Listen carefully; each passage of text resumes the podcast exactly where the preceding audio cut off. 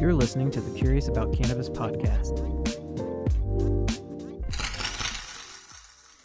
Hey, everybody, this is Jason Wilson with Curious About Cannabis podcast. Thanks for tuning in again. Uh, today, I am joined uh, with my good friend, colleague, and mentor, uh, Dr. Anthony Smith. Uh, thank you so much for uh, sitting down with me today. Thanks, Jason. It's good to be back together talking Yeah. about stuff The dynamic cannabis science duo. And how. um, so, uh, for those that um, aren't familiar with who you are and your work, do you mind just really briefly um, just kind of describing um, some of your science background and how you got into um, doing some of the cannabis science work that you're doing now? Sure. Um, right now, um, working on analytical chemistry, both for safety and quality control and product development, um, and also in industrial manufacturing Mm. um, in the cannabis and hemp space. My background, uh, let's see, I always have had a passion for human health and physiology, and uh, I got a biology degree um, back in the 90s um, and thought maybe I might want to do pre med, Yeah. but uh, just I don't. That was just not for me. Um, so I went to grad school um, at Oregon State University and uh, became again super passionate about uh, biochemistry. Uh, specifically, worked on uh, the molecular and biochemical aspects of aging in the Mm. cardiovascular system, um, and also um, mostly because my work uh, was at the Linus Pauling Institute. Uh, part of our mission always is to uh, look at uh, nutritional supplements and vitamins um, as they relate to, you know, biochemistry, aging, cancer, etc. Um, so that fit in well, uh, you know, with my interest in in health. Uh, so, you know, on top of all that, I'm academically, I'm pretty passionate about um, herbal medicine. Mm. Um, I would say like nutritional chemistry, uh, especially as it relates to human health and performance. Uh, I, I've worked um, after grad school um, as a consultant with quite a few different nutraceutical manufacturers, uh, both doing um, chemistry and quality control in as it relates to product development, uh, but also published research uh, doing basic pharmacokinetics uh, for like over-the-counter dietary supplements. hmm Um, And can you explain to people what uh, pharmacokinetics is? Yeah, I mean, uh, it's a it's a big big thing in in drug development and drug validation. But um, on the dietary supplement side, there's a fair bit of this kind of work. It's it's looking at uh, the level of either a compound or its metabolites um, as it passes through your body. And Mm. complete pharmacokinetics and pharmacodynamics, uh, you know, is a physical tracing of the entire mass of a dose of something that Mhm. you eat and you uh, would account for you know every milligram that you take how what your body does with it and, and where it comes out essentially Yeah. uh, basic pharmacokinetics uh, for a dietary supplement would be um, maybe you take um, Oregon grape supplement, and then every hour or two, uh, depending on like how we presume what happens to that to berberine in your body, maybe we would collect blood every hour or two for the course of a day, or maybe even two days, and and look at the level of in the, in the case of Oregon grape, berberine in your bloodstream and how it goes up and back down over time. Mhm. And uh, depending on uh, partly your genetic tone, but also the chemistry of you know whatever compound we're talking about, um, you know the the the the peak area or the peak amount of that compound in your bloodstream, uh, it might happen very fast and then go away Mhm. slowly, or it might build very slowly and then peak later. Uh, it just completely depends. Nice. Well, I know um, there's a lot of uh, pharmacokinetic, pharmacodynamic work that's trying to be done now on cannabinoids to try to understand um, kind of how they move through the body. Because one thing that uh, a lot of people are unaware of is that cannabinoids aren't very bioavailable in the body, um, primarily because they're kind of fatty and um, that causes a, a, number of issues with the body. They tend to get bound in the blood really quickly. Um, and uh, like basically glucose will adhere to to some of those compounds, make these um, these conjugate compounds that then just kind of get excreted.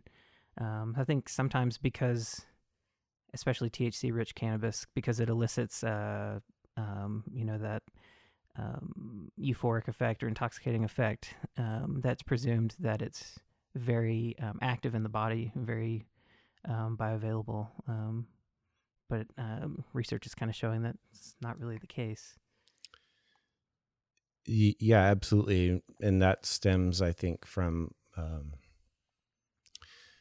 you know, like the the binding kinetics, if you will, of THC and its metabolites to CB1 receptors is that um, very tiny, tiny amounts mm-hmm. uh, that make it uh, through the blood brain barrier are plenty enough to elicit yeah. the the classic THC euphoria. I mean, um, I think anandamide is the, the typical endogenous mm-hmm. uh, cannabinoid that would stimulate that receptor, and um, you know, a handful of molecules uh, in your brain is more than enough uh, to, right. to get that yeah, euphoria. Yeah, exactly. Yeah, it's really fascinating how little it actually takes um, to elicit some pretty profound uh, changes to um, uh, consciousness and everything.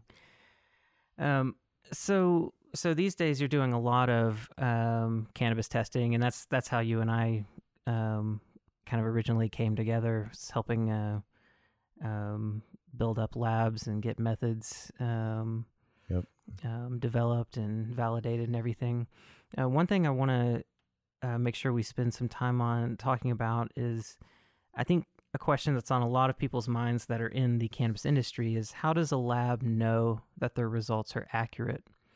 um, because it's pretty well known at this point that uh, depending on what lab you go to, you can get very different results, um, especially with potency, and that's kind of its own issue. But even with things like pesticides and things that you know really affect public health and safety. Um, so, can you talk a little bit about what labs do to prove to themselves that their own results are accurate, and then um, stemming from that, what consumers can do to kind of um, um, evaluate labs so they can trust the results they're getting? Sure, absolutely. Uh, it's a subject near and dear to my heart. Um, I, I, guess I'll maybe answer that a little bit in reverse. Is that yeah. you know, as a as a consumer of what labs have to offer, you know, as a, if you're a cannabis or hemp farmer or manufacturer, um, one thing I always encourage people to pay attention to if you're shopping for labs or meeting labs is you know you really should be looking for a lab that you can have as a business to business relationship mm. with and that would begin by you know when you tour a lab um, or even talk to their principals um, you know on the telephone like there's no black arts in a laboratory.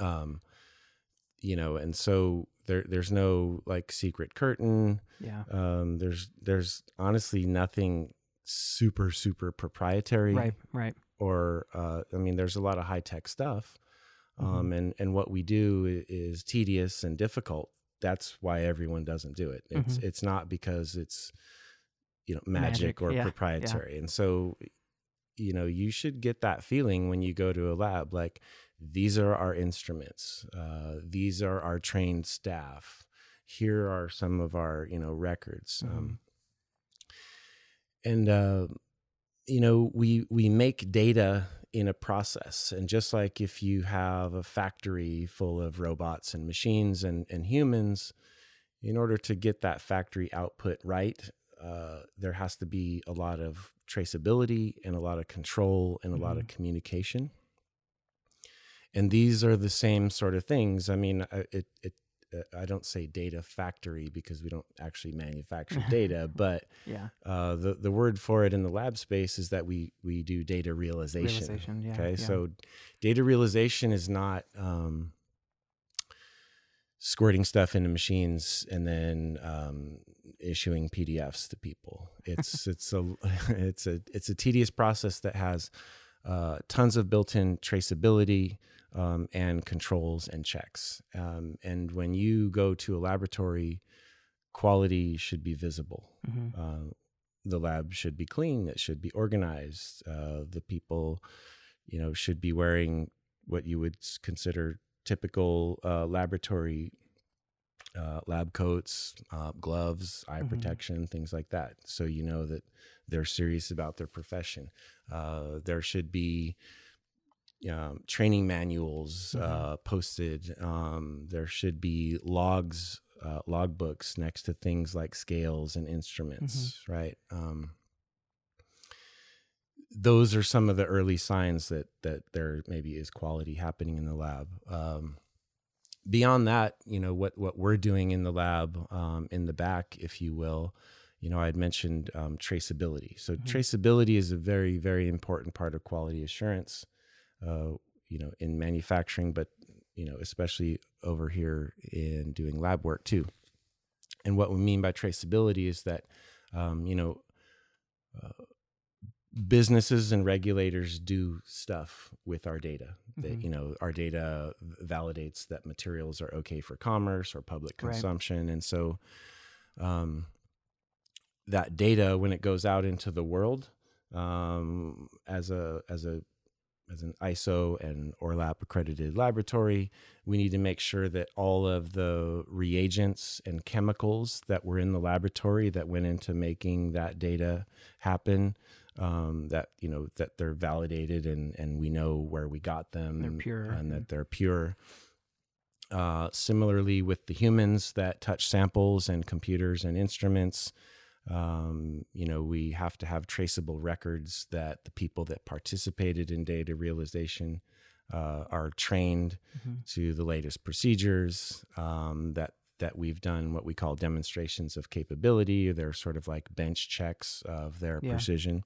Um, similarly, that there's records that instruments uh, are calibrated um, and that you know any certificate of analysis that we put out there um, if any of that information is ever in question um, we can do a quick audit and tell you every person who was a part of the data realization process every batch of chemicals and standards um, every instrument and what its status was Mhm. um, traceability goes the other direction too. So, so um, I just described how we understand everything that goes into our certificates Right. of analysis. But um, imagine a case where one of our vendors calls us someday and, oh, we had an accident in the lab and we shipped you this chemical or that solvent and um, it was the wrong stuff or it was the wrong purity. Yeah.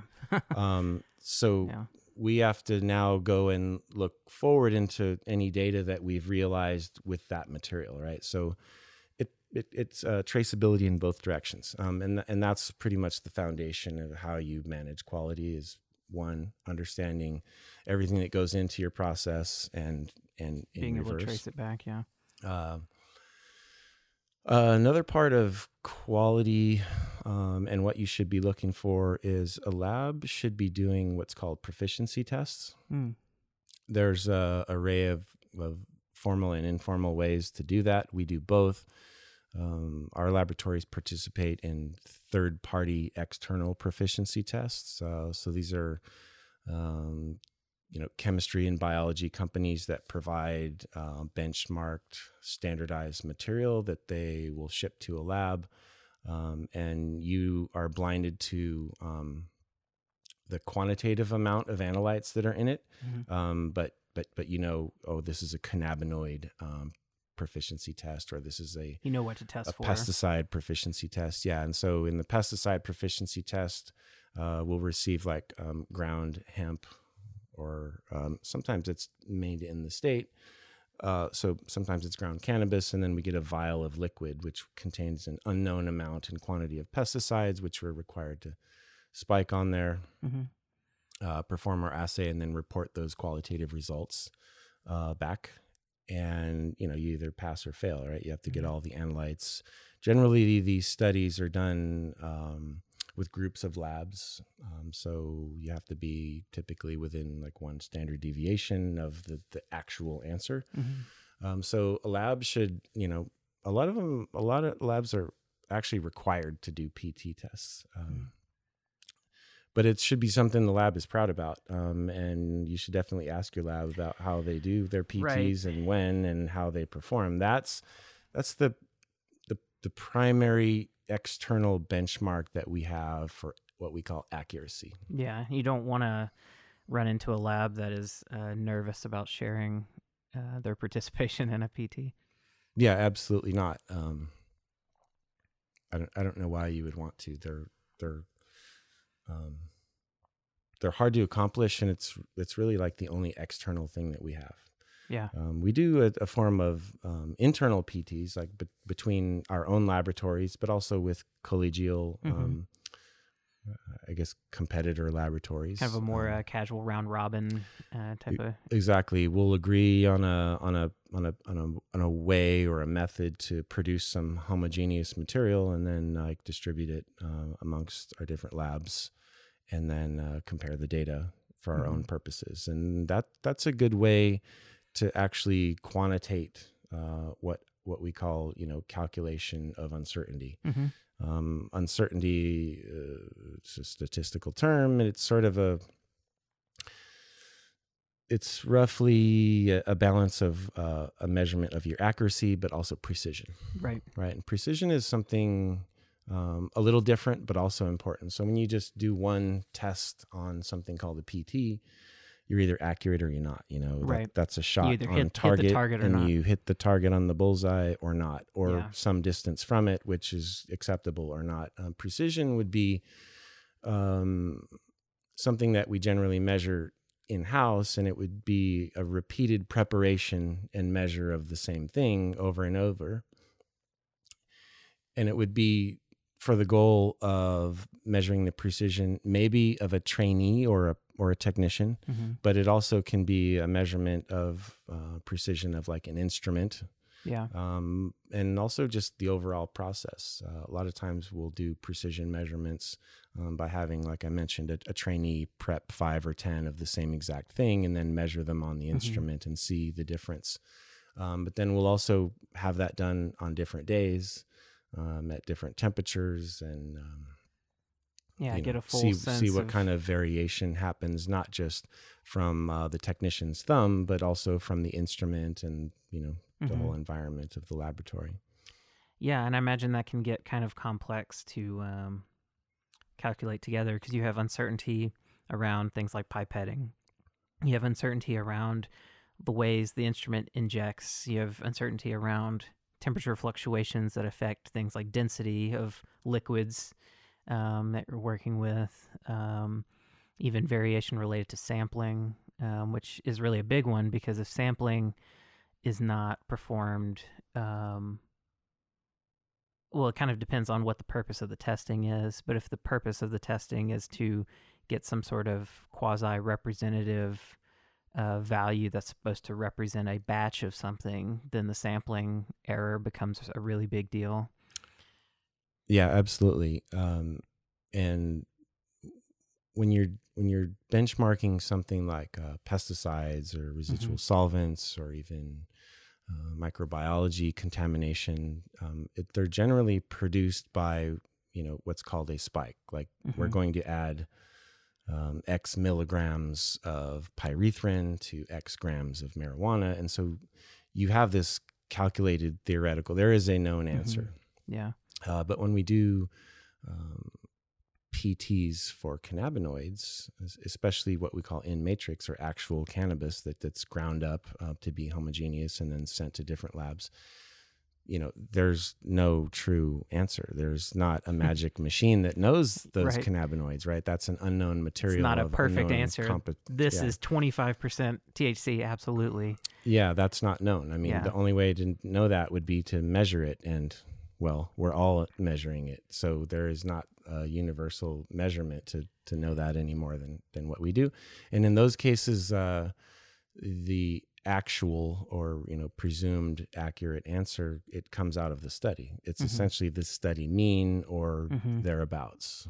Well, I think that's something that a lot of people don't necessarily realize is that they're, um, and this is true for all sorts of analytical testing, that when you're dealing with natural products, even if you get a flower sample, grind it to a pulp where it's a, a powder, like sand almost, um, and you test that, you're still going to get um, some variation. Um, and there's still some like minor amounts of heterogeneity, even even in that um, in that bit. And um, sometimes people get really worked up, and you and I have both experienced this directly. They get really, really worked up when they expect their cannabis flowers to be some certain potency, and then it comes out different. And sometimes that difference from what they've expected is only a couple clicks, a couple percentage points off of their expectations, but because um, you know the way cannabis is being priced is oftentimes indexed on THC or now also CBD, depending on on the market.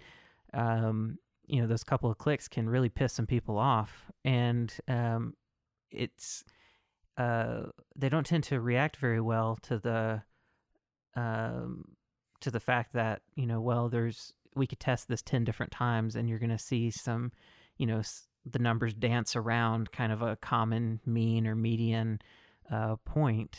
Um, and so, yeah, your flower may come out 20%. If I test it now, if I test again, it may come out 18 and a half. It may come out 21 and a half. Um, and that doesn't mean that any of those tests were inaccurate or wrong. It's just there's this variance related to the natural heterogeneity of the natural product that's being tested.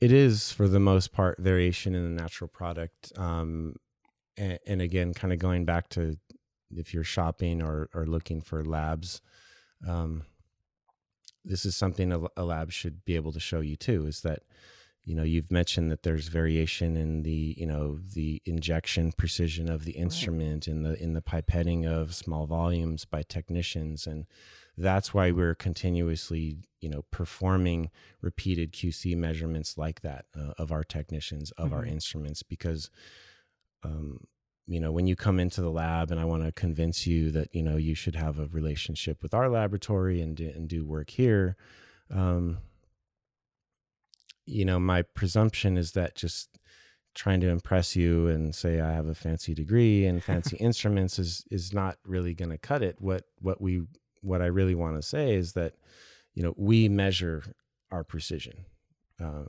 and we know what that is and we're happy to show you how we measure it measure it Mm-hmm. and and and and give you that you know sometimes it's bad news that if i test your same product over and over again over the course of a week it it probably varies in our lab uh, as much as probably five or six percent um, difference Right.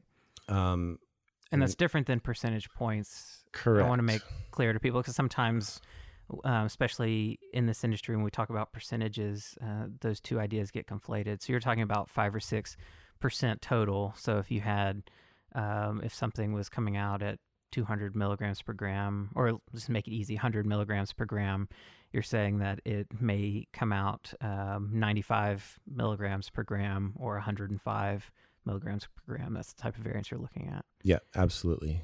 Um, and then when you take that down to you know THC, which is around twenty percent, um, yeah, it that would vary a point or two in either direction, and Yeah. that's normal uh, precision of our process. Yeah. Um, so you know there there's definitely factors uh, so that's our say 5% that we contribute to error Mhm. and then really like the rest is on uh, back to the homogeneity of the material Yeah. and you know laboratories the ideal sample for a laboratory is a a a pure granular powder that is completely homogeneous. And Right. every time I test a bit of it, it is exactly the same. Right. So any variance I get in the data is the sum of variance in, again, measurement, pipetting, I- injection. Uh, but you know, cannabis is not that. Uh, it's you know, if we're talking about cannabis flower, it's it's sold as a flower. Like Mhm. if you test a hundred milligram bit uh, that you cut out of the stem versus a hundred milligram bit you cut out of the the calyx, those are going to have vastly different THC. Um, Yeah.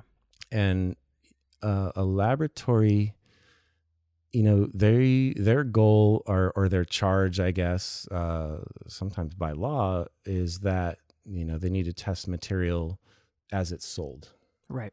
right so um, there's been much debate and and, dis- and discussion about you know the lab should trim the bud um, yeah. and I get that that's a, that's a part of rolling a joint, but um, you know, to the laboratory, yeah, it's cannabis, but it's it's produce, yeah. right? And it, and it's produce in bulk.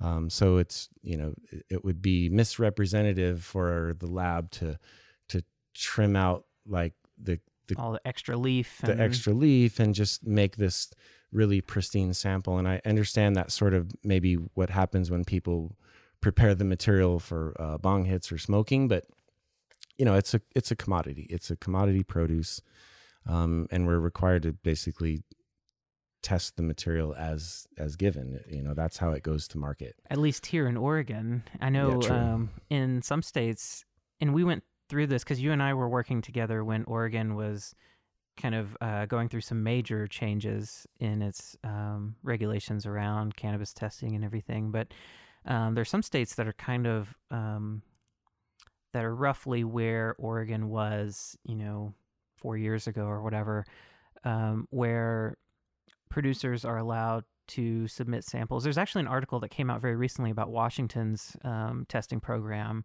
and a lot of uh, they basically went through a, um, from my understanding, a, a pretty big audit, um, and found um, one of the issues that was found is that producers are still um, supplying samples to the labs rather than the labs taking the samples themselves, and so you get a lot of um, uh, misrepresentative sampling that comes from that, as well as Washington hasn't mandated certain levels of auditing and QC um, that like Oregon has, and definitely California. California seems to be going pretty strict um, with testing, possibly. In, in some regards, maybe a little too far. We can talk about that later um, some of the some of the action levels or some of the uh, uh, the limits that they want labs to work with um, are a little intense. Um, but um, yeah, what what advice would you have for producers that live in states where labs aren't doing the sampling? They're having to do the sampling themselves, and they want to try to have an honest representation of their batches um, what kind of advice could you give them as far as trying to do the best sampling they can do to get the most representative results for their batch rather than a sort of doctored sample um, Well, first of all, uh, you know, there you're gonna need like some real management commitment that that that's what they want, right? Because Yeah. when there's mandatory required testing and your competitors are hand selecting samples um, for the purposes of getting the highest what they want on the lab report. Right. That's not falsification of data, but it might be, you know, sample toes into manipulation. sample manipulation or, you know, it, it's it's non-representative um if you will of of the bulk commodity. So, you know, their management of, of whatever this company X that we're talking about really Mhm. needs to be committed that that's what they want. And and that's actually normal stuff in a dietary supplement and yeah. and even pharmaceutical or even food manufacturing. I mean, I mean, just basic agricultural testing. Like some of my experiences before getting into cannabis was, um, I was doing a, uh, work with um, the BLM in seed collection and we'd go visit you know all of these huge farms that were collecting seed and they'd have to get seed tested for different things and you know dealing with very large batches and they'd run into these same issues of Sure. trying to get um, representative sampling and, and testing and everything for commerce Right. I mean, you know, the the the ketchup factory is not um, you know, sorting through their their their ketchup to find like the sweetest little jar. Um, they they want one that that they're going to send off that's exactly like the batch. right And there, you know, there is a lot of value to that in a company. You know, there's there's brand stability and product quality um, and consistency, but you know, there's also uh, manufacturing and cost control benefits to to to really wanting homogeneous hmm production and sampling.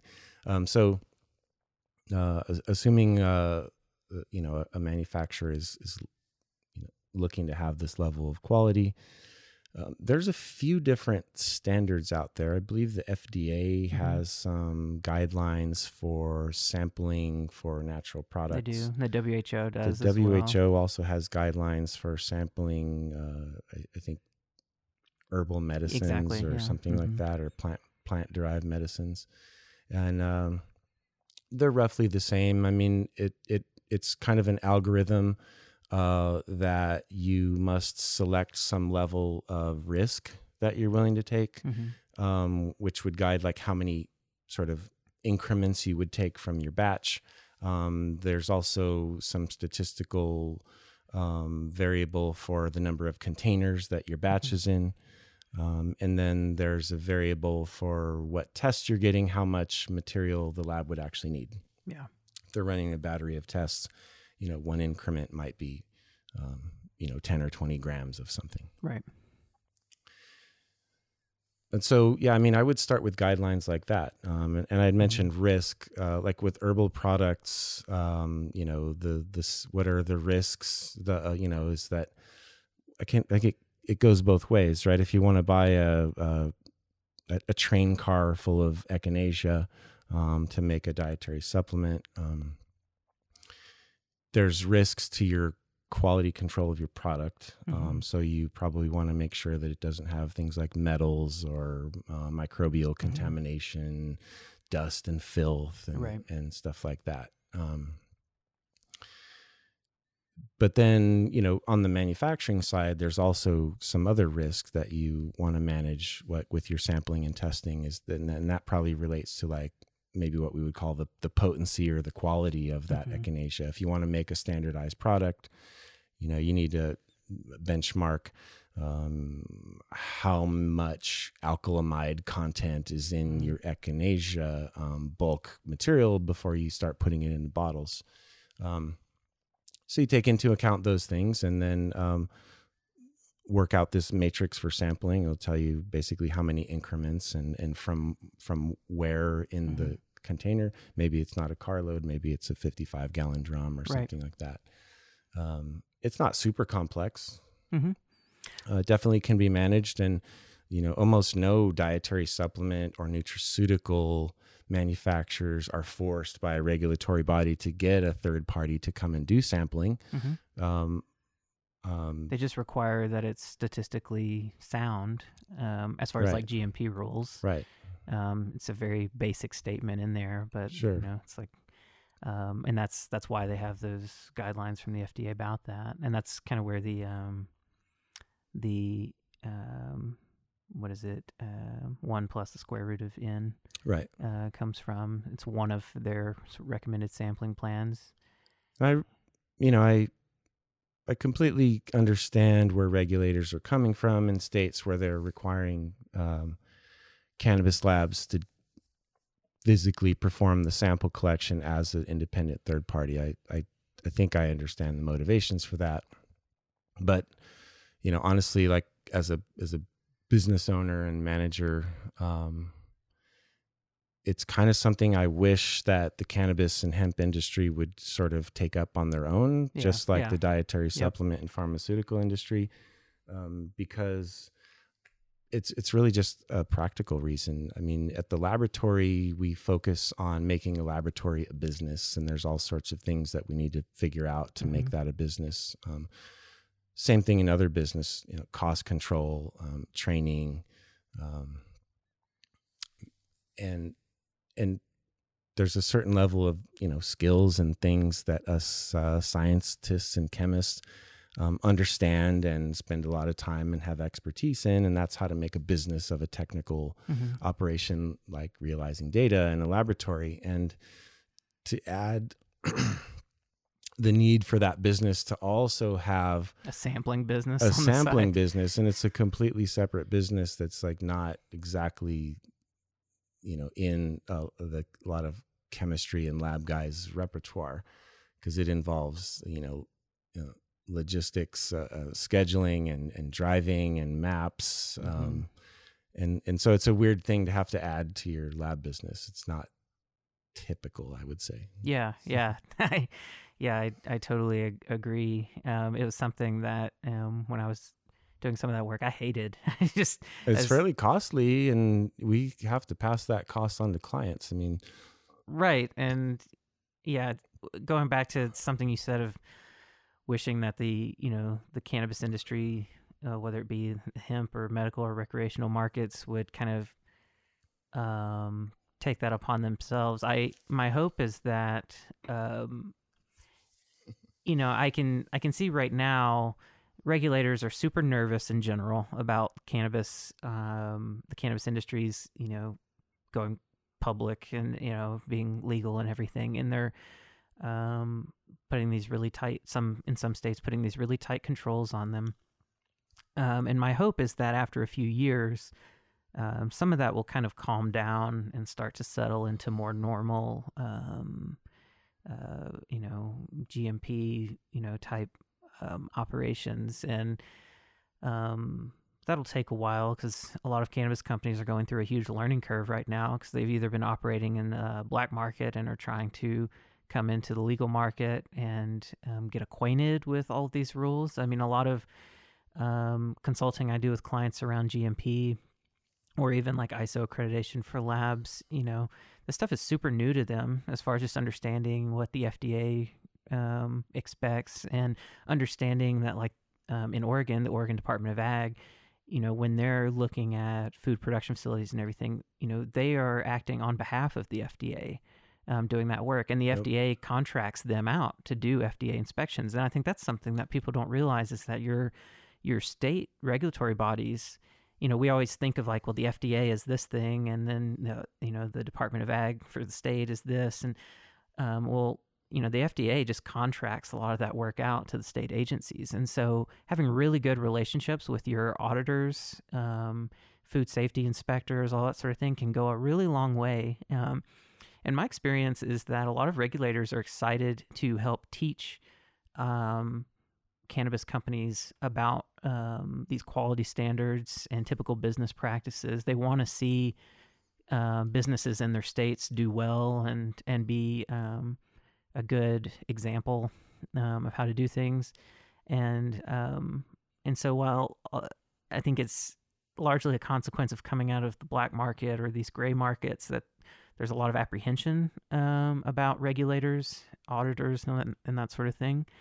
Um, but I really encourage people to actually um, get to know your uh, your regulators and uh, people with like uh, the Department of Ag and everything that are going to be doing these inspections on behalf of the FDA. They can they can give you a lot of basically free consulting, honestly, uh, if you just ask them questions and. It's true, and uh, if you leave all those stones unturned, they will get to know you.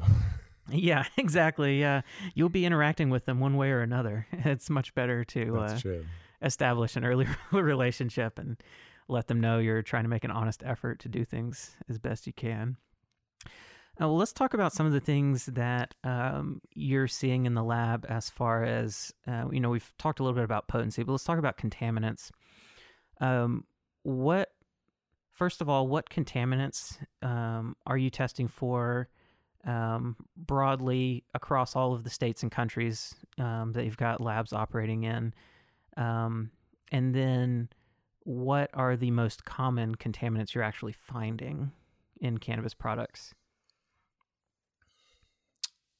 So, in general, the cannabis contaminants that we're looking at, I won't give a complete state roll Right, call, yeah. but in Oregon, it, at the very least, contaminants we're looking for are um, pesticides um, in concentrates and flower, residual solvents in concentrates, um, and then elsewhere on top of pesticides and solvents, California, Florida, etc.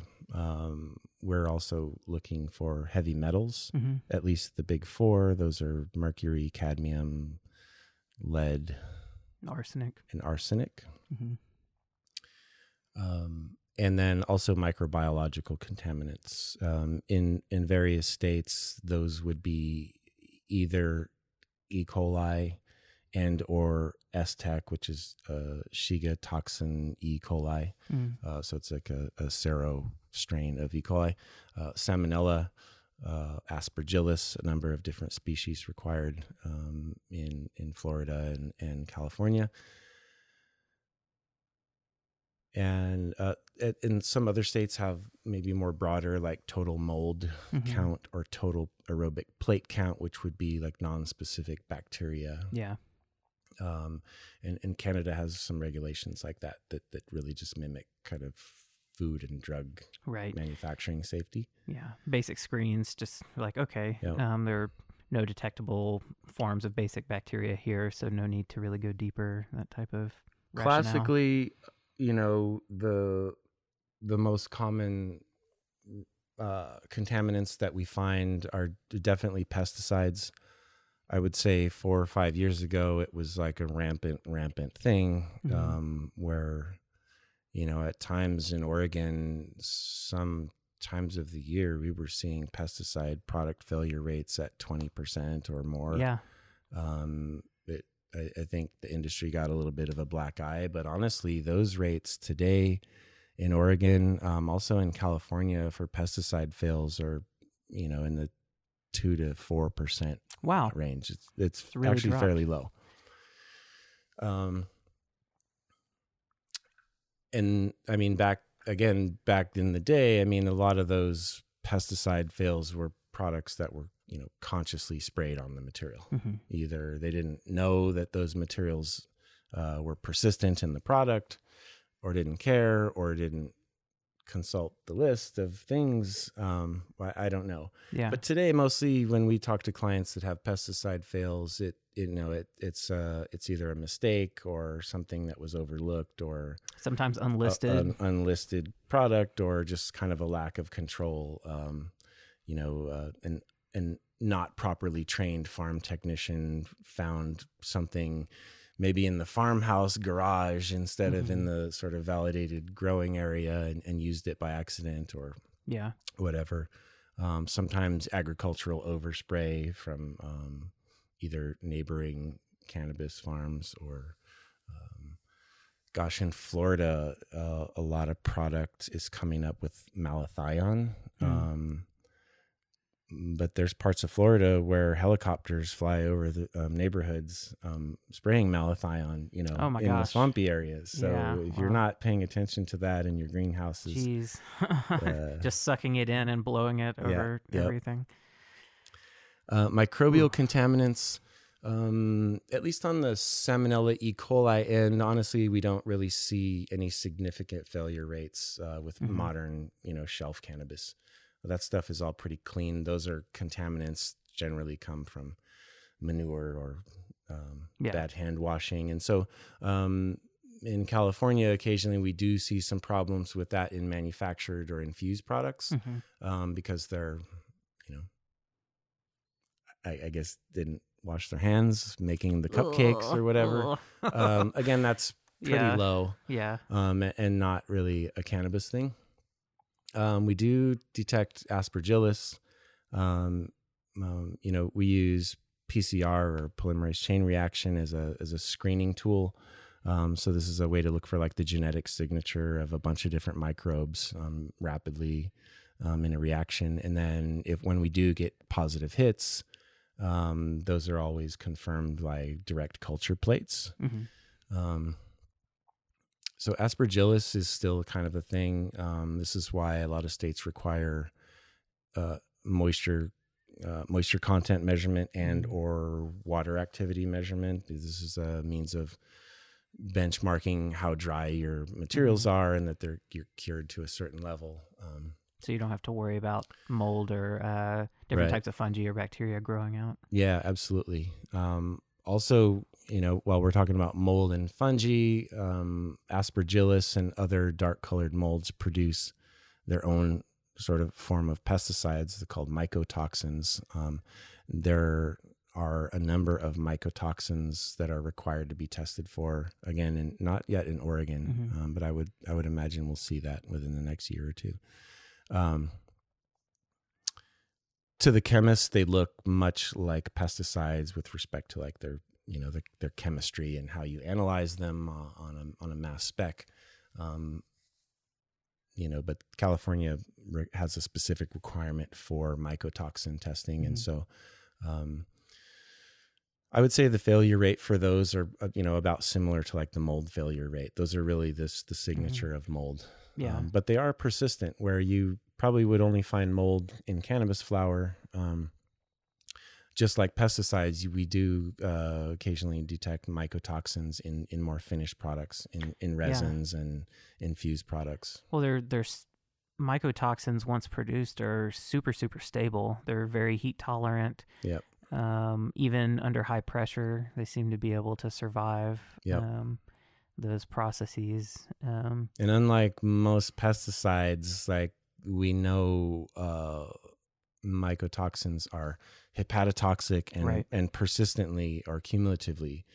Um, you know, they, they cause cumulative liver damage. And Yeah. so, like, your lifetime uh, dose, if you will, um, matters. Uh, Yeah. A lot of pesticides, uh, you certainly don't want a lot of them in your bloodstream. Right. Unfortunately, you actually do um, from food yeah. but a lot of those are you know very well broken down um, by the liver and, Mhm. and and they're generally not that toxic Yeah. uh, below a certain level um, that sounds funny to say but still Yeah. Well, the dose Uh, makes the poison, right? yeah exactly uh, mycotoxins not so much yeah they they they do cause liver damage cumulatively and so it's uh, definitely not something that you want in your food Yeah, and they're um, they're pretty carcinogenic too, um, from what I understand. And um, it's something that uh, when Oregon was developing the rules, I was surprised um, that mycotoxins. Um, there was discussion about it early on, and then it kind of fell out.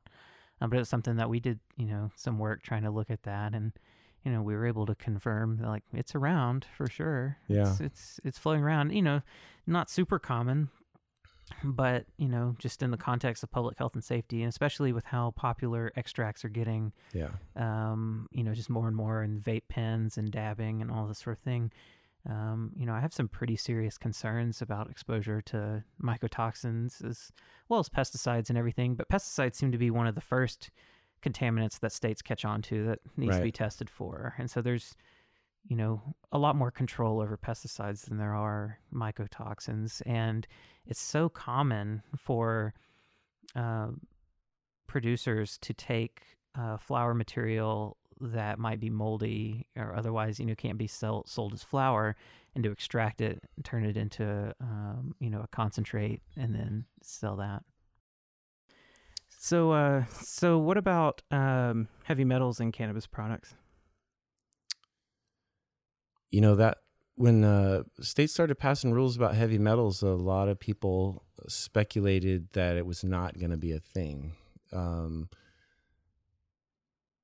the cannabis flower, there's all kinds of study that shows that it it can bring or at least remove uh, metals and such from the soil. right But if you look at those papers, not many of them actually looked at distribution of Yeah, those yeah. metals in the Mhm. plant, and that sort of matters.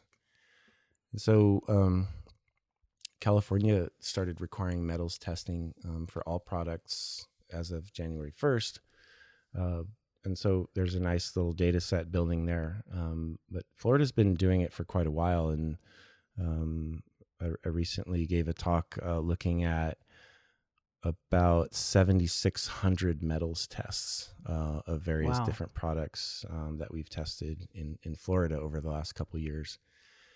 And the, the trend is, you know, I guess summarized that um, it's it's not very typical to find heavy metals in cannabis flower or resin, and so I think this will be borne out by some other research. But I, I have this hunch that you know cannabis and hemp sequester metals from soil, but it probably stays in the roots. Yeah, there's there was a there was a study that came out. I'm not promising that, Yeah, and I'm not a doctor. right. Yeah, there was a study that came out fairly recently. I can't remember exactly when.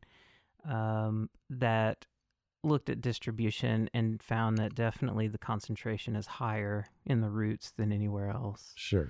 um, which makes sense. Um, But that's not to say that we don't see heavy metal failures. exactly. and yeah. uh, actually in pretty significant quantities. Right. And so what you know, I guess the summary of of all that is that uh, the grow environment, the grow atmosphere, the grow materials, plus any manufacturing stuff downstream Right. Right. uh, is a, a huge culprit in metals contamination. Well, and, and something we see in the natural products industry broadly, you know, in uh, the context of finished products, if someone's making a manufactured product with other herbs, um, that sort of thing, if they're not, um, even if the cannabis is coming out clean, and when I say clean, I mean natural products broadly are going to have metals in them, and so it's really about the concentration, like Right. how high is that level. It's rare to not see metals, um, but if you're not controlling for the um, the metals concentration that is actually in other component ingredients Sure. that are going into a finished product, um, then that can um, cause problems, even if you've done all this control on your cannabis. Absolutely. So, as a spin out of this, um, you know, this is based on real data. We're starting to help um, vape pen clients uh, screen uh, vape pen or cartridge brands. Mm. Um, and we're actually pushing towards uh, standardizing or validating an, an actual method for screening uh, vape pen carts Wow. right because you you know there's different ways that if you think there's metal in there you can put you know acidic water or um, um, glycerin or Mhm. vegetable oil and for different time periods and temperatures. And so a lot of labs have started to look at this um, because it's, it's sort of a big thing. I mean i first heard of it in like 2013 or 2014 hmm uh, Jeff Raber uh, of of the Werc Shop uh, published some paper where they were finding heavy metals in the vapor stream of Mm. low quality vape cartridges. Um, so we've been thinking about it for a while and and encouraging vape pen manufacturers to you know when they buy these materials, you know, get several different samples um, Mhm. and bring handfuls of them to the lab and you know we'll wash them either with like acidic water or sometimes MCT oil See what might come through. and a lot of them indeed do leach a, a, a lot of Ah, metals and it's primarily lead Yeah. um, but also some mercury Yeah. um, we do see some arsenic fails at times um, in cannabis and usually it comes from um, seems like uh, you so the story there was that had a manufacturer or a farm, an indoor place, um, and they were anticipating uh, doing metals test on their final stuff, and so they didn't really want to wait until the end and see. And so these guys were smart, um, and when their when their plants were fairly immature, just at Mhm. the start of the budding stage, like we um, went and collected a bunch of materials. Uh, so basically immature buds, Yeah. and they were loaded with arsenic. Oh wow. Um, so that you know prompted a, a test of of the soil and Yep. the water and the media and everything that we could, and turns out um, at the end of that story, it was a bunch of nasty rock wool. Um, Oh wow. So it's was you know The I initial growth medium. That, Yeah. uh, wow. uh, it was just off the charts Mhm. uh, with arsenic.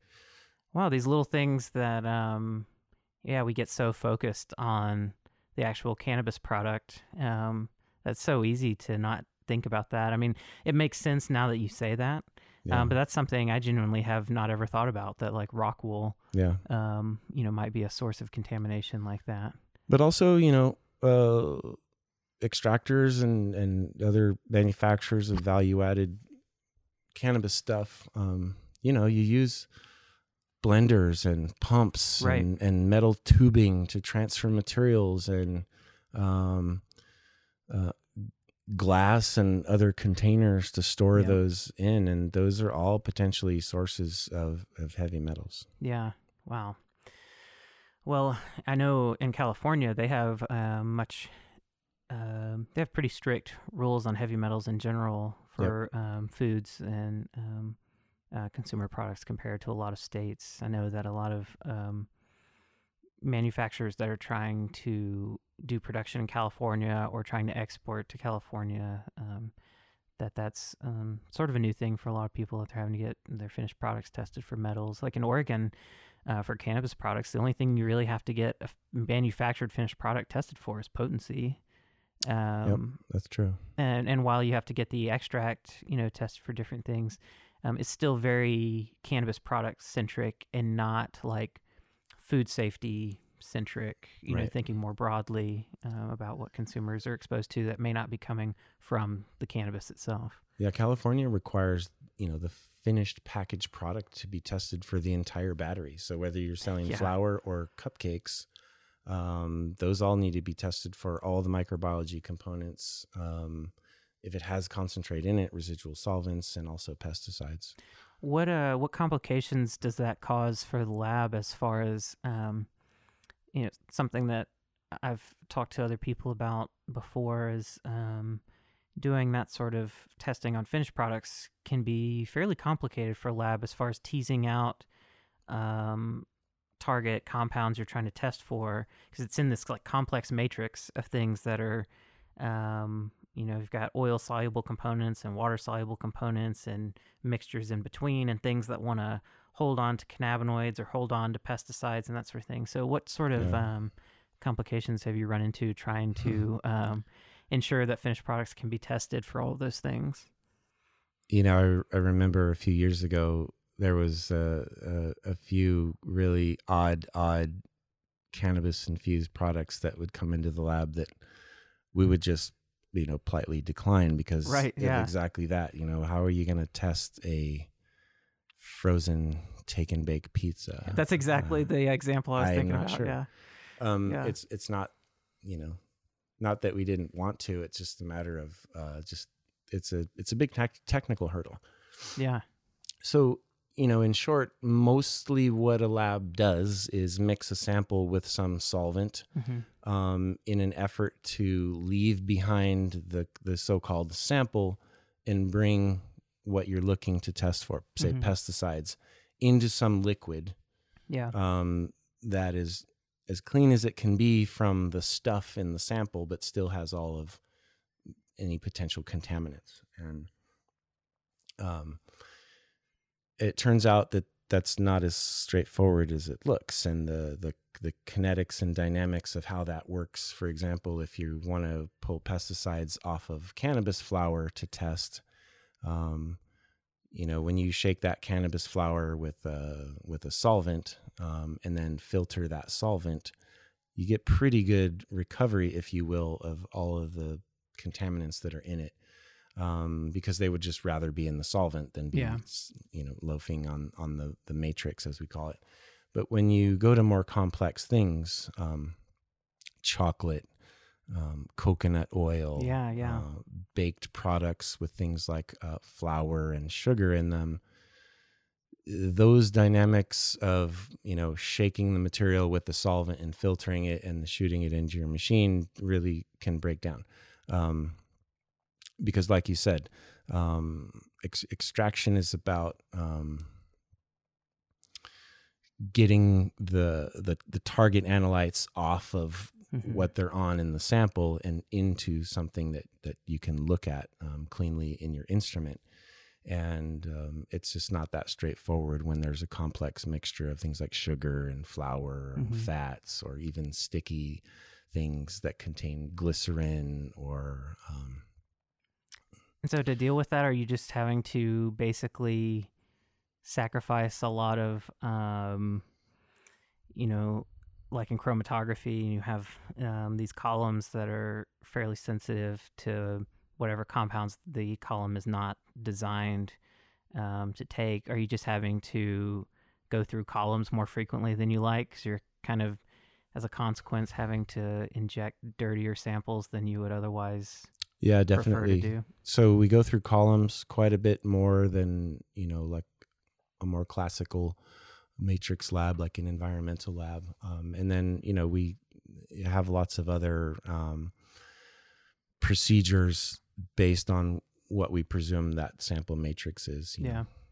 chocolate or taffy or whatever uh, to clean up the sample if you will which with an idea of precipitating or leaving behind um, some of the stuff you know gummy bears is a one that's fairly challenging there's gelatin which is a Yeah. protein there's sugar um, and uh, it's hard to not um, just get a slimy mess when you extract those materials and Yeah. what we've done over time um, is um, in in advance of the need for compliance testing for certain matrix types, we have looked to build a relationship with at least one manufacturer of a particular product matrix, as we Mhm. call it.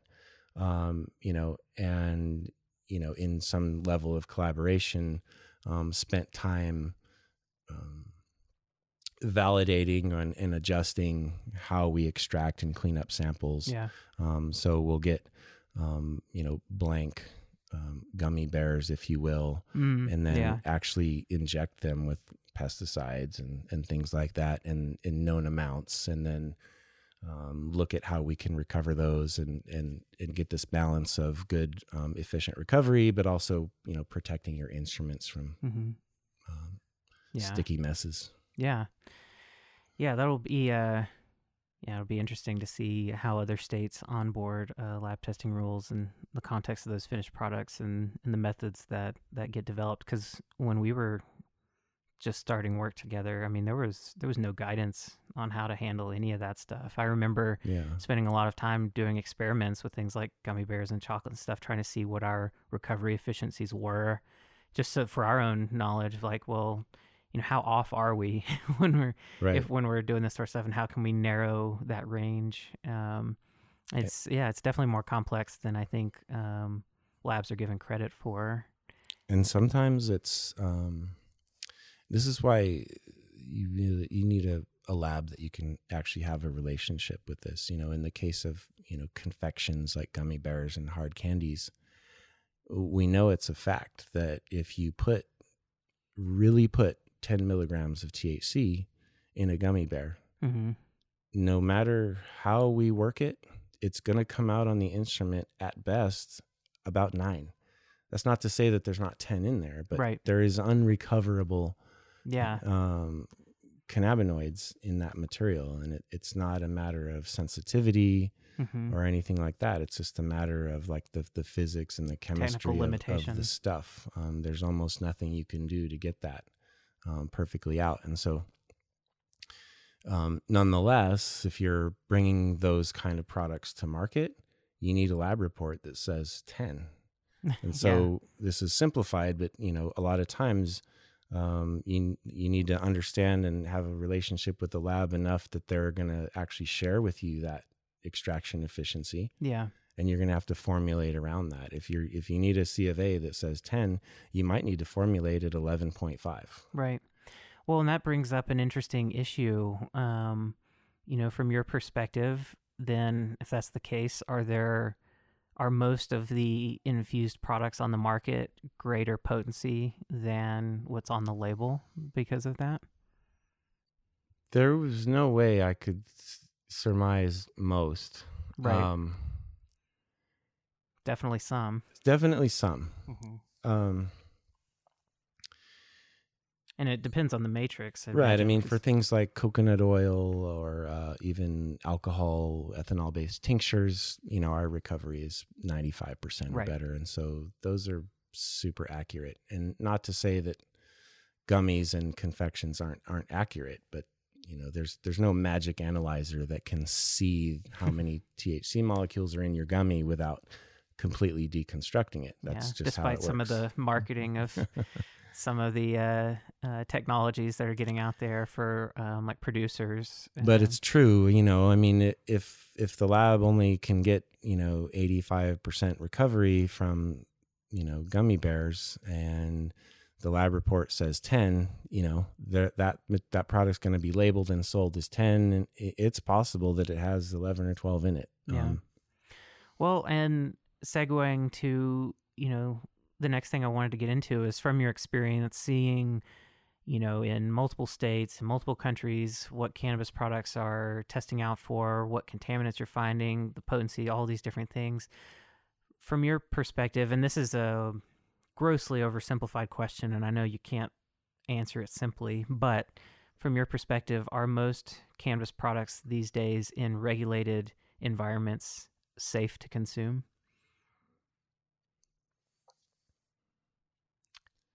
Ignoring things like um, issues with THC and people taking too high of a dose and that sort of thing, but just ba- from a contaminant perspective. I would say in regulated states in general, I feel pretty confident that most products you get are safe in the sense that they're, you know, probably don't have pesticides and solvents. Um, they probably are fairly consistent in their dose. Mm-hmm. Um,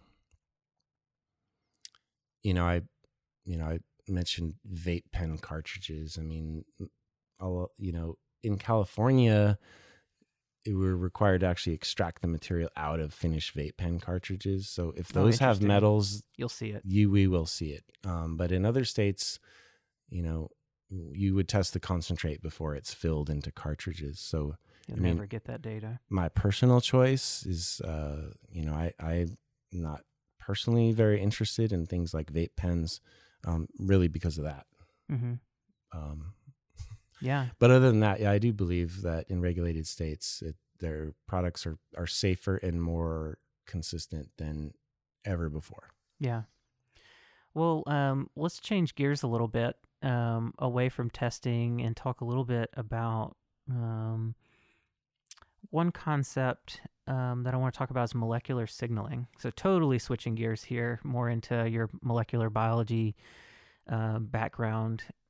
Um, one thing I've been asking um, different scientists that I've talked to is to try to describe to a lay audience what molecular signaling is, how to conceptualize it, and um, a lot of times when people are exposed to molecular signaling, the lock and key analogy is used. And you and I, and, and with others, have discussed how um, that analogy um, is really inaccurate. Um, and that there's there's a lot more complexity going on with molecular signaling than the idea of you just have let's say THC and it fits into you know this THC sort of shaped you know hole in a receptor and it causes these effects. Um, so, can you um, describe with a lay audience in mind um, how to think about molecular signaling and um, how the body processes compounds in general and some of those dynamics that happen um, at the receptor level? Well, the lock and key is a good analogy to start with. I mean, you know, the concept is that cells on their surface have uh, locks, if you will. So these are proteins with, you know, different shaped pockets that mm-hmm. are designed to sense things in their environment. In the body, most of those are um, from in the body. Mm-hmm. So, um, you know, cells that line the bloodstream sense all sorts of chemistry and things and hormones and but also nutrients and mm-hmm. vitamins mm-hmm. and such that are floating past it if you will you know um, but also the proteins and, and locks, if you will, our surface receptors on within your tissues all are um, also reacting to what we call the extracellular matrix, right? Mm-hmm. And this is kind of how cancer is controlled, where um, you know a bone cell expects its neighbor to be a bone cell and to mm. identify itself uh, as a bone cell through signaling And if something in there is not a bone cell, well, there's like a pretty violent reaction, um, whether that's an infection or a cancerous cell. Um, but the the lock and key model does come up short in that, um, and you alluded to this, is that there's you know with a lock and key, there's one key and right. it will make the lock work. And most signals in uh, and signal transduction cascades aren't that simple. Uh, there's usually a number of different keys that would fit in, um, and some of them would elicit either high or low bias response from that receptor, or um, some of them would say turn the receptor off, while the others would stimulate mm-hmm. it. And so it's a uh, it's it's much more dynamic in that sense. Um, what what we do know is that most receptor types, at least in broad classes, are known what class of key, if you will, mm-hmm. they will bind to. And then also underneath the surface of the cell, what happens in what we call signal transduction is that when a receptor is stimulated or blocked, mm-hmm. um, on the inner surface of that receptor, um, it is connected to all of the biochemistry of the cell. And so there are pathways that are turned on.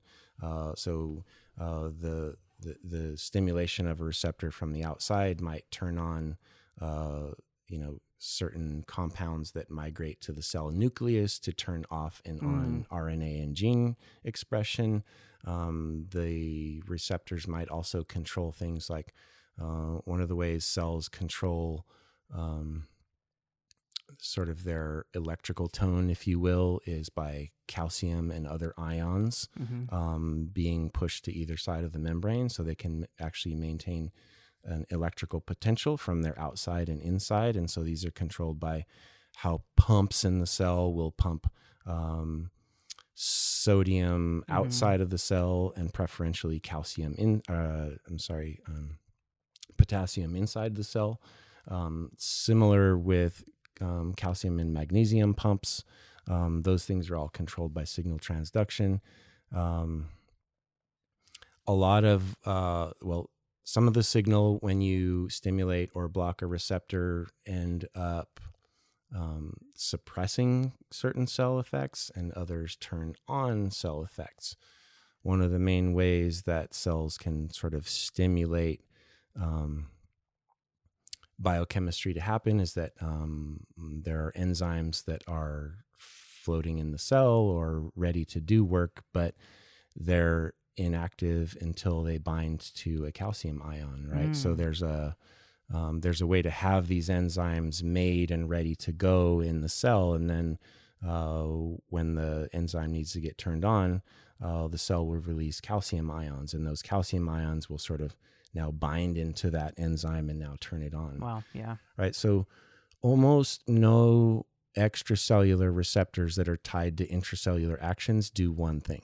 Yeah. There's almost always like a symphony of things and sort of like the analogy that I don't, I don't know how it fits with the lock and key, but imagine, um, you know, if you, if you hear tones, um, we can describe their, their note and their volume and such. Um, and so you could imagine that you could, you know, you could have a system that was controlled by tones. Like mm-hmm. when this note is played, this happens, and when this note this is played, this happens, yeah. right? Um, but then, you know, how does your model work if I give you a chord instead mm-hmm. of uh, mm-hmm. a note? And that's that's an analogy of what's happening in signal transduction in a cell. So, um, yeah, when a receptor is turned on or off, there is generally a cascade of several different things mm-hmm. that happen. And then this is also dramatically different in the cell type, right? So uh, some signals will um, stimulate met- metabolism and, mm-hmm. and gene, gene production, um, say in hepatic cells or liver cells um, but they might completely suppress that type of activity in a cardiac myocyte. Interesting. Yeah. Right. So the the pathways are all I don't want to say generic, but similarly mapped out is how the chemistry and electronics work. Um, and they're definitely electronic. This is sort of sort of micro coulomb electronics, but cells are definitely electronic, um, and so is their biochemistry. Um, de- you know, uh, you know, the, an example is like a hormone, right? Uh, like a prolactin will cause a certain response in your smooth muscle cells Mhm. um, compared to in central nervous system tissue. And cannabinoids are much the same, you know. And I, um, there's the, the classic CB1 and CB2 receptor. Um, we know something about how cannabinoids bind to them.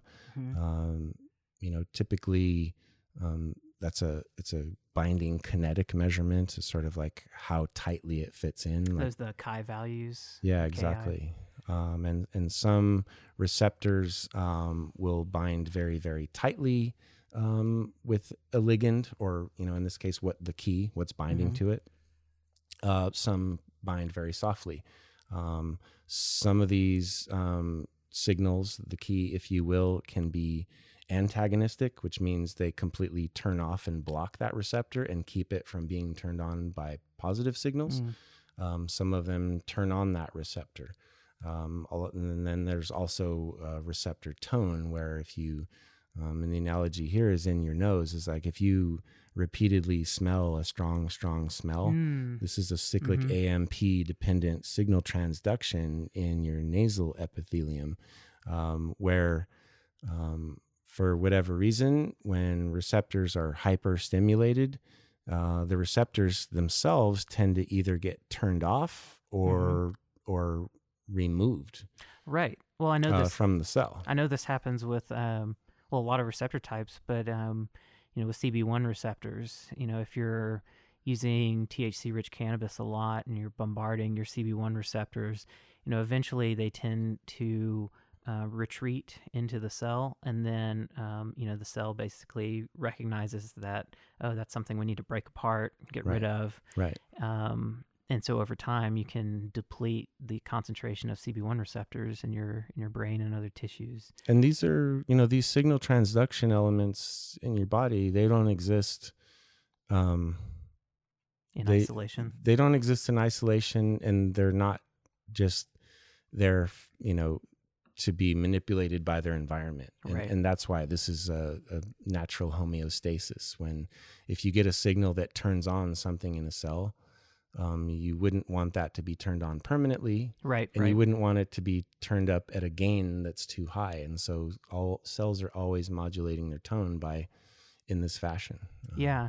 Well, and it's it's really interesting to hear you talk about how um, the same receptor in different um, cell types or tissue types um, will do different things, and it highlights how um, careful we need to be in interpreting certain forms of cannabis research. That you know, for instance, um, like cell culture studies, or you know, just exposing a cannabinoid um, to a certain receptor in isolation and not specifying you know, not really looking at any other dynamics other than just really basic affinity, right you know, you can understand the affinity that a cannabinoid or other compound, there are a lot of compounds now that uh, we're finding have affinity for cannabinoid receptors, um, like flavonoids, uh, certain terpenes, and everything that, um, you know, just because we understand the affinity doesn't mean we necessarily understand what they're doing in the body.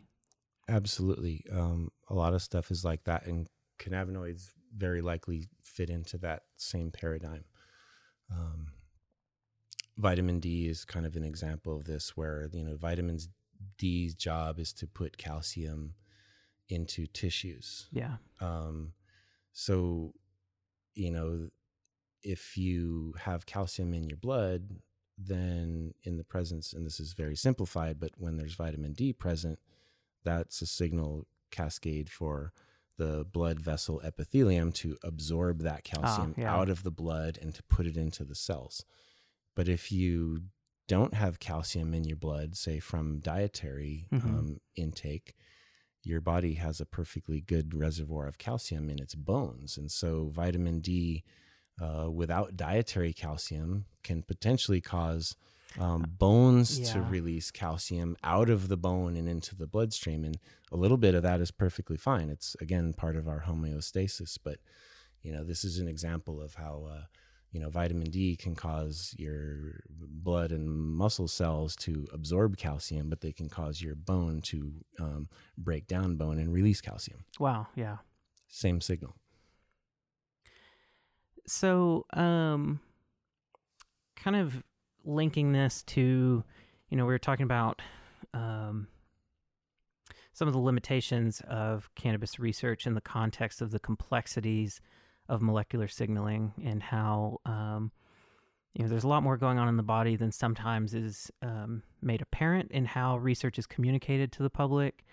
Um, and you know, you described that um, the same receptor in different uh, cell types and in the context of different tissues and physiological systems will do uh, very different things. Um, you mentioned, you know, sort of dose response and how receptors do different things depending on um, you know how much of a compound is binding and, and what compounds binding and all of that. Um, what advice would you have for uh, people that are you know they're going on google scholar looking up cannabis research papers um, trying to you know interpret findings? Um, what advice would you have for people um, especially a, a lay audience in reviewing research publications that talk about pharmacology and these effects and um, what some of the limitations are. And yeah what should what should they be thinking about when they're reading those papers? Well one thing and this goes right back to you know thinking about signal transduction is that uh, a lot of science papers are um, either built on or in some cases supported by what we call cell culture research. Yeah. Um, usually the studies, unless they're like straight pharmacology, aren't completely about cultured cells. And so cultured cells, what I mean by that is that, um, you know, we can get bits of tissue from different animals, um, mm-hmm. humans included, and essentially um, break them apart from their tissue mass and grow them in flat bottomed bottles with synthetic blood, if you will. Yeah. Um, and so there's all kinds of different mammalian cell lines uh, that we call them that are you know used for all sorts of research that relate to um, drugs, disease, environmental control, detoxification, etc. And these are very important models. Um, but I think when you when you see research, um, if it's built on or even supported by cell culture experiments, um, you know, keep that in mind, right? So mm-hmm. it, often, if it's important enough, uh, a study will use several different cell line types mm-hmm. and look for you know some theme um, in, in, whatever metabolism they're they're looking for in those models. Um, sometimes uh, you'll see clinical work, so like actual, you know, physiology or um, you know clinical outcomes um, that maybe produce a theory that it relates to a particular tissue and right. and um, and signal. Um, and so they will try to support that hypothesis by testing that signal uh, mm-hmm. again in a cell culture model. Um, you know, but the thing about cell culture models is, you know, until you, um, in your research mind or your research repertoire, really build up a large library, if you will, of understanding um, many different cell culture lines. Um, I, I, it's it's not a good idea, I think, to make lay conclusions that are based on a, yeah. a single observation of a cell culture line. You know, there it's not really happening with cannabis and CB1 receptors yet um, on this level, but if you a little bit, but if you look at some other classical, you know, drugs or sometimes even natural products, um, ibuprofen or I mentioned berberine early. Um, mm-hmm you can Google berberine and you can see what berberine does in dozens of different mammalian cell lines. And yeah. um, I think until you really can sort of digest uh, that that that host of data and, and think about it scientifically, it's not a good idea to make scientific conclusions or assumptions about any one of them. Well, and I think there's a lot of um, issues right now in in sort of clinical cannabis work um, that people are reading papers um, and drawing conclusions either from cell culture models or rodent models and saying like okay we understand what you know these cannabinoids are doing in the presence of certain receptors we understand how it's going to affect the cell or this tissue and thus you know we can extrapolate that out to Sure. medical conditions and start to make assumptions about um, what types of chemotypes of cannabis are going to be particularly effective for different medical conditions. And while, you know, maybe eventually um, the science will get to that point, I don't think it's there yet. Um, and it, I know you've seen um, some of the charts that are out there that list, you know, all these cannabinoids or all these terpenes and then all these different pharmacological effects and, uh, and then little checks uh, what does what and basically usually not outright saying but implying that a consumer can look at that and say oh you know i want to support bone mass so i'm looking for you know cbd or i want to you know try to control munchies so i need to look for thcv you know these uh, different pieces that are born out of typically born out of either cell culture models or rodent models not human trials. Um, and and that being said, there there have been some some human trials on certain um, conditions, um, but not many. And um, so one thing I, I, wanted to get across to listeners is those, those charts um, are really really misleading because of the lack of context that's presented with them and they're in like every dispensary that you go into. It's true. You know, if you if you have a broken arm or, or you or you're you know searching for a cannabis with this or that cannabinoid is isn't necessarily going to support bone health. Right. I mean, yeah. bone health is sort of a uh, like a a point of um, your body takes care of its own bone health. You can't really turn that on or off. I mean, yeah, unless you're like nutritionally starved, um, it it does it in the way that your genetics have been presented to you more than any cannabis could affect. Yeah. Um, you know, the uh, one thing that comes to mind is like if I were to blindfold you, Jason, and take you down to the symphony and uh, pull off the blindfold, maybe just for ten or fifteen seconds, and then put it back on, and I would ask you to, you know, what is this? And you know, if it was Beethoven's Fifth, you mm-hmm. would say, um, it's you know the heart the most important thing about the symphony is you know it's the kettle drum or if i did it oh, at right, a different right, time yeah. you would say like the oboe right or that, is that piano what classical music is all about yeah. like, because you know those are some notes or some chords um, but it's really a symphony yeah yeah well um I want to start getting around to uh, to wrapping this interview up. Um, I appreciate you being willing to give me so much of your time. Uh, one thing I wanted to ask you, just to deviate away from cannabis for just a second, um, what's uh, something non-cannabis related that, as a scientist, has you excited these days that you're paying attention to, interested in? Oh, I like that question. Thank you. Um, these days, uh, something scientific that I'm becoming super passionate about. Um, learning and um, I guess experimenting in some fashion as well is brain EEG.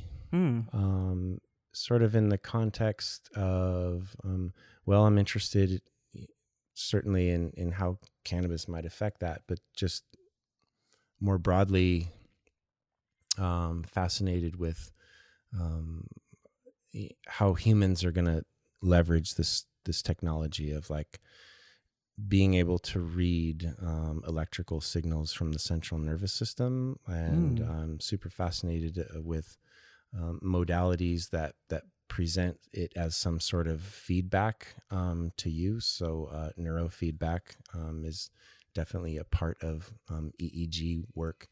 There's a number of really high quality home user EEG instruments Mhm. that have come out recently. Um, quite a few of them have um, software with um, API interfaces that you could develop um, Like apps on your phone. applications and stuff. And so uh, I'm definitely interested in the, the science and technology and software there. Um, and then I'm fascinated with how we can assimilate it. You know, like um, it's it's doesn't make sense just obviously to like see graphed waves. There's not Yeah. much that that can help you do, but um, there's some interesting ways that these can be presented back to a human in forms of feedback that are that are salient that uh, somehow could maybe drive um, psychology and personality growth and development and and I'm I'm definitely in, interested in that sort of uh, sort of the, the the esoteric end of kind of what that means to human personality and psychology. Yeah, what we Um, can actually control if we have that Yeah. feedback. Yeah. So uh, I'm interested in um,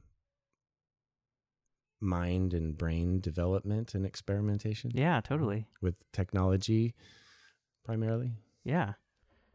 Uh, so one other question I wanted to ask you is, um, and we'll try to keep it brief because we've been going a little over an hour now. But um, what are two of the biggest misconceptions that you run into regularly that people have about um, either cannabis broadly or cannabis testing?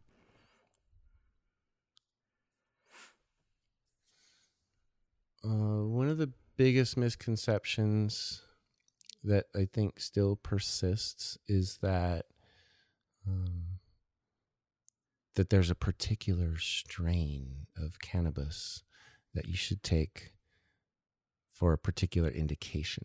Mm, Like I, you should smoke the one. Blue Dream if you have a sore neck, uh, but you should smoke the Blue G, uh, the OG, uh, uh, for diarrhea, and you should smoke the this or that for um, a twisted ankle. yeah, well, I think some of what we discussed um, uh, in this interview is uh, makes that I think pretty clear why that's problematic. Yeah, I mean, I I think research may eventually bear this true or not that there's a few axes of of perception, uh, I would say, in the so-called entourage effect, Mm-hmm. um, and then beyond that, probably most cannabis strains in your body are.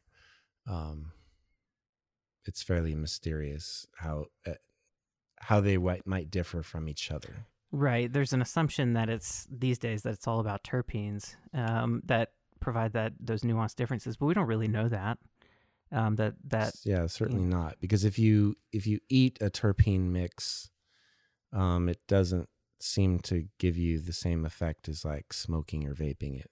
yeah, I think the terpene contribution to entourage effect physiologically is entirely within the response that we refer uh, to as uh, aromatherapy. yeah, yeah, Right? Aromatherapy is is is um, not hokum. Like when you smell Mhm. aromas or combinations of them, they affect your nervous tone, Right. which can uh, definitely affect sort of your immune tone hmm um, and also your mood. And you're changing your mood definitely affects blood chemistry and, and immune tone. And so, I don't I don't think it's hokum at all, but I think you know I think the sort of the homeopathic level hmm uh, from a dose perspective that you get from just smelling aromas probably contributes a lot more to the entourage effect than some um, magic thing that happens like yeah, you know i think if you eat different cannabis strains and they all go into your gut you don't see the differences that you might report if you vaped or smoked them. Yeah. And uh, something that's important to tease out there too is with aromatherapy, it's been found that you know um, if you get a whole host of people together and you have them smell different smells, um, they're going to react differently to the same smell depending on prior experiences they've had with that smell. Uh, a common example is lavender. It's usually assumed that um, you know the smell of lavender is soothing and helps people go to sleep. But if you grew up having a negative association with the smell of lavender, and that is not the effect that smelling lavender is likely going to have um, on your on your experience. Um, and so, um, with terpenes and aromatherapy therapy and that sort of thing, it's um, it can be very individualized and what those responses will be, which then creates um, greater limitations to be being able to say, oh, if you just target this terpene profile, you're likely going to experience this effect, particularly when it comes to things like mood um, and like Sure. psychological effects. Um, The other one is probably not as important, and it, it, I would say maybe the indica sativa thing. That it's, Yeah, uh, yeah. It's not actually a thing right? Yeah, uh, yeah, anymore. I mean, yeah, it might have been in the 70s when there were you know the family tree of cannabis we could still see that it came from two branches um, there's so much hybridization in modern cannabis it's it's all yeah, hybrid yeah. Uh, Well, um, anyway, I can I can hear my daughter screaming in the background. So go ahead and and get this wrapped up. But uh, thank you so much for um, carving out some time so we can hang out together and, and talk. I hope we can get together again soon. Uh, we have plenty more to talk about. Um, so I hope we can uh, do this again and um, get into some other interesting topics. We've only really scraped the surface of a lot of things. So um, absolutely anyway, thank you for sitting down with me, and um, I'll uh, catch up with you again soon. thanks jason i appreciate getting together and chatting and look forward to more of it Cool. Sounds good. All right. Thank you for listening. If you want to find out more about uh, the Curious About Cannabis podcast, you can go to cacpodcast.com or connect with us on social media on Facebook, Twitter, or Instagram, or check out the Curious About Cannabis YouTube channel where we're posting um, video clips from some of these interviews as well as other educational content about cannabis science and um, other cannabis topics. Uh, thanks so much for listening, and I'll talk to you later. Thanks, and take it easy. Bye. If you want to learn more about cannabis, you can check out the Curious About Cannabis book, available now on Amazon.com and other online book retailers.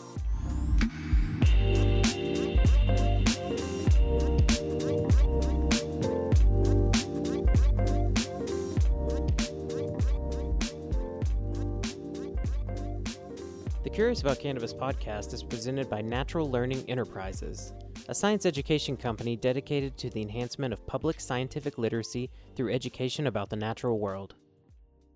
Curious About Cannabis is just one of several learning initiatives produced by Natural Learning Enterprises.